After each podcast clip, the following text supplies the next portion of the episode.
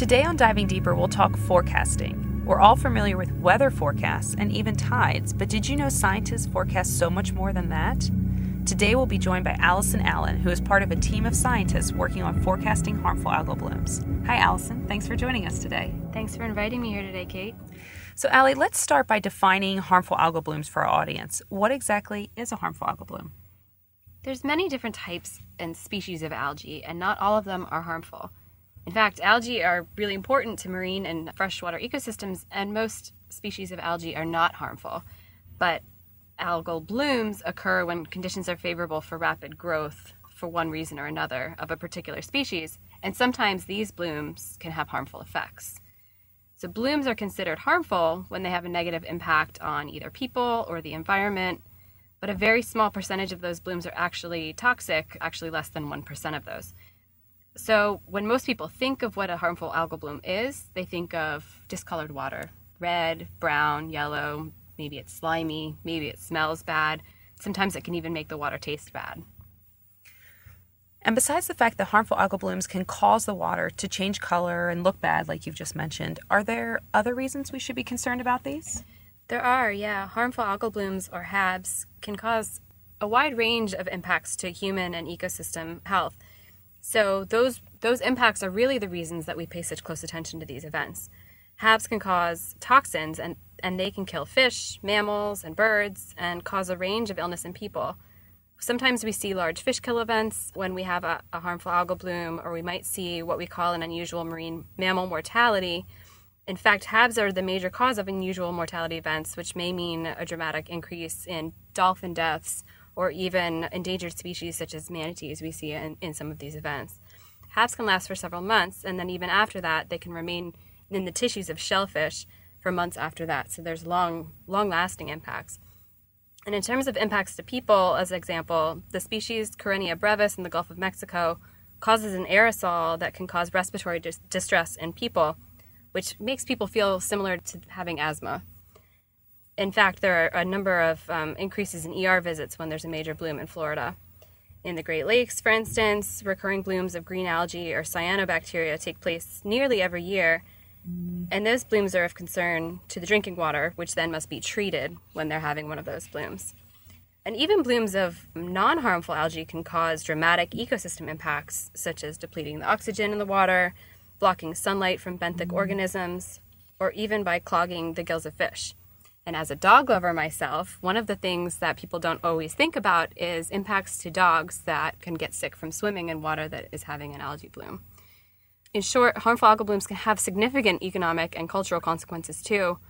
And all of these impacts really just stress the importance of understanding HABs and developing the tools to forecast their impacts. Thanks, Allie. You've given us quite a list of impacts. So this should answer anybody's questions. If you've ever been wondering before if we should be concerned about harmful algal blooms, that definitely yes, we should.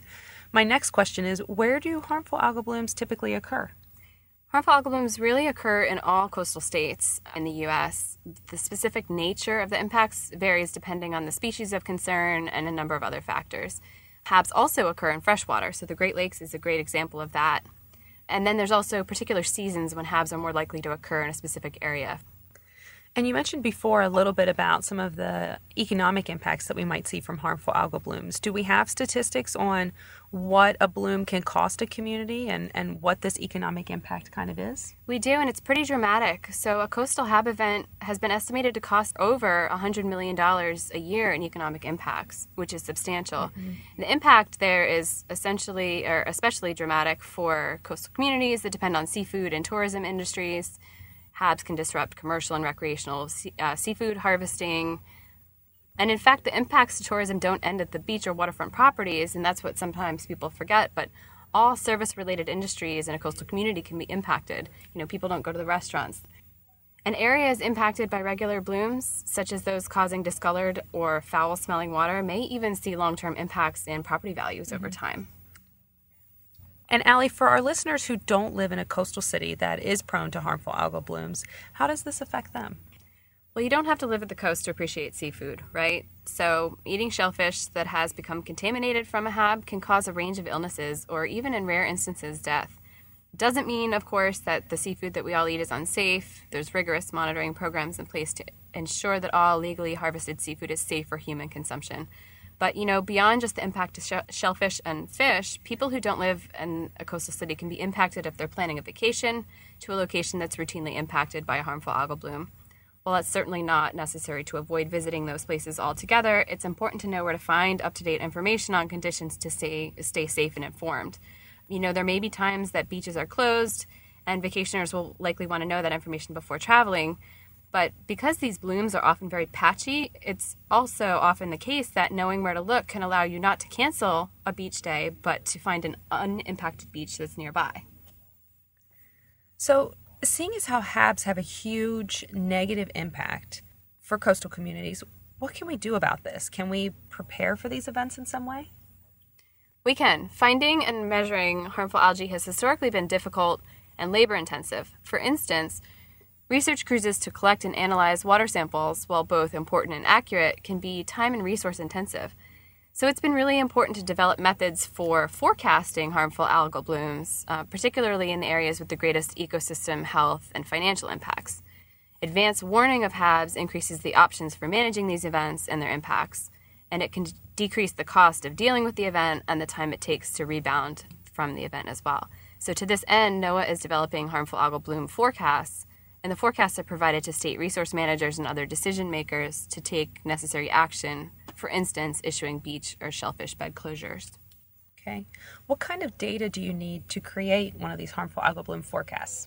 HAB forecasts rely on a range of different data types. Because there's such regional difference in HAB characteristics, forecasts are really tailored to best address the issues of concern in a particular location from the information they provide to the science and the tools used to develop that forecast. So, for instance, in the Gulf of Mexico, ocean color is a really important component to the forecast, while in the Northeast, sea surface temperature plays a larger role as an indicator. But in general, the type of data we use includes satellite imagery, field observations such as samples, glider data, oceanographic and atmospheric monitoring platforms such as buoys or surface current mapping technology to help us determine the location, extent, and potential for development or movement of the bloom. We also rely on a range of models and forecasts, such as wind forecasts or models of transport. And Allie, how are people involved? Is a forecast just produced automatically with computers and maybe, you know, data from satellites, or do people really play a role in developing a harmful algal bloom forecast?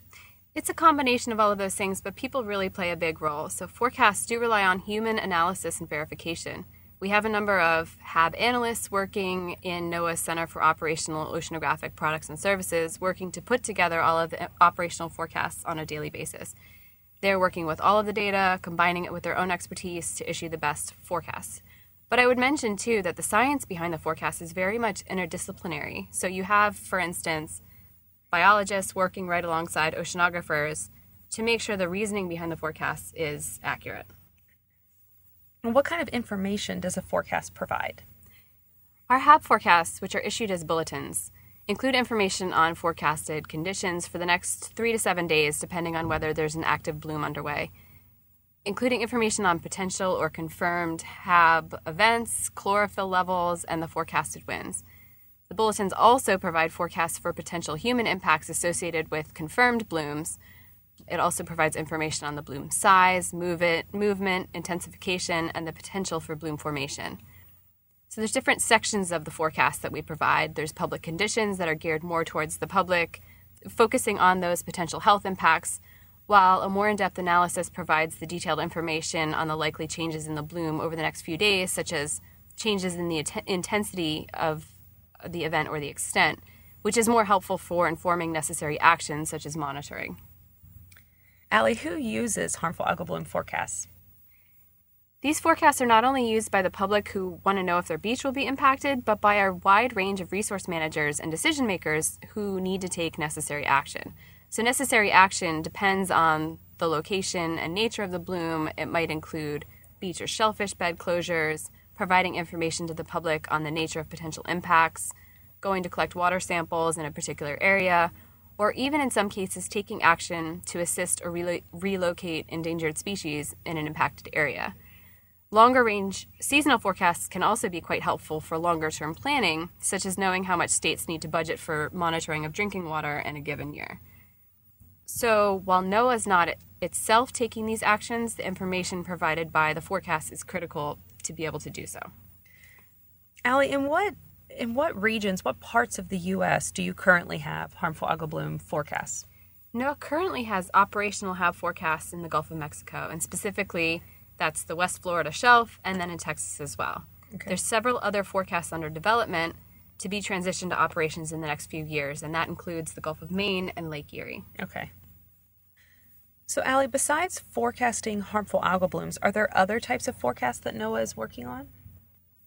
NOAA is uniquely positioned to provide regular ecological forecast products and services. You know, for instance, NOAA already collects huge amounts of weather and climate, oceanographic, coastal, and biological information that's ready to be assimilated into predictive systems to be able to support these forecasts. These components are the cornerstone of NOAA's collective ability to protect, protect lives and property, enhance economic security, and meet its stewardship mandates. So, over the past year, NOAA's really made good progress with developing an ecological forecasting program or roadmap to be able to better provide a coordinated approach to, to developing and delivering these ecological forecasts to be, best meet NOAA's science, service, and stewardship mandates. The effort's really focusing on an initial set of priorities, including harmful algal blooms, but also including hypoxia and pathogens. And when I talk about hypoxia, I'm referring to the condition of depleted oxygen in the water column and by pathogens, I'm referring to, in this case, naturally occurring disease causing bacteria. So, the goal of this effort is to develop operational forecasts in these areas similar to what exists for HAB forecasts in the Gulf of Mexico. And we're looking at delivering these forecasts at a national scale, but with regional specificity and deliver- delivery needed to appropriately address specific issues. So, Allie, you've started off with explaining to us, you know, why why we should care about harmful algal blooms, why this is a problem. Then we've moved into talking about that we can forecast these blooms to help us prepare, the kinds of data that goes into these forecasts, and the information that comes out of them. Can you share with us maybe an example or two of how these forecasts are being used by folks? Sure. In 2005, there was a, st- a historic bloom in New England, resulting in unprecedented closures of shellfish beds and um, that was really to prevent paralytic shellfish poisoning in human consumers of that um, those shellfish. So those closures alone were estimated to have a, an impact of $18 million in Massachusetts of lost shellfish sales and almost $5 million in Maine. So that's substantial. And so what I want to point out is that just as important as the forecasts are for being able to close, to close those shellfish beds to avoid impacts to humans, the reverse is also true that those forecasts are are necessary to be able to avoid unnecessary closures when every day of revenue lost has such a dramatic impact on the economy. Mm-hmm. In addition, illnesses associated with the pathogen Vibrio vulnificus can be especially challenging if a, a physician doesn't know what to look for, and misdiagnosis can have drastic consequences if the illness isn't caught and treated in time, just this past summer, a doctor contacted the operators of a demonstration Vibrio model in the Chesapeake Bay to confirm possible exposure to the bacteria based on where the individual had been swimming. So, these are just a few examples of the impacts of these forecasts and of early detection. While we still have a long way to go to have the necessary forecasts everywhere they're needed, the need for this information and the benefit of the information is clear. Allie, is there a way our listeners can help, really just to kind of step up and do something to help with this problem of harmful algal blooms? Yes, there is. I mentioned earlier the need to constantly improve the science and the monitoring behind the forecasts. And there's a number of citizen science programs emerging, such as the Phytoplankton Monitoring Network, where people can get involved with monitoring coastal waters for harmful algal blooms. This particular program has over 11 years of data in some areas, and that's been an invaluable resource to inform the research needed for effective forecasts. These programs really increase the number of eyes that we have on our coastal waters and allow us to better understand what is happening. In the future, there may also be additional social media and smartphone apps to better allow the public to serve as the spotters for anomalous events such as HABs. And Allie, as we wrap up our discussion for today, what would you like to leave our listeners with? Well, first, I want to thank you for letting me join you today because I think this is an important topic for people to learn more about. But I guess the bottom line from today's discussion is that HABs can be serious events with significant and far reaching impacts. Understanding these events is the first step in minimizing health impacts and economic losses. There's a lot of exciting work being done to improve forecasting capabilities to better inform coastal and resource management needs.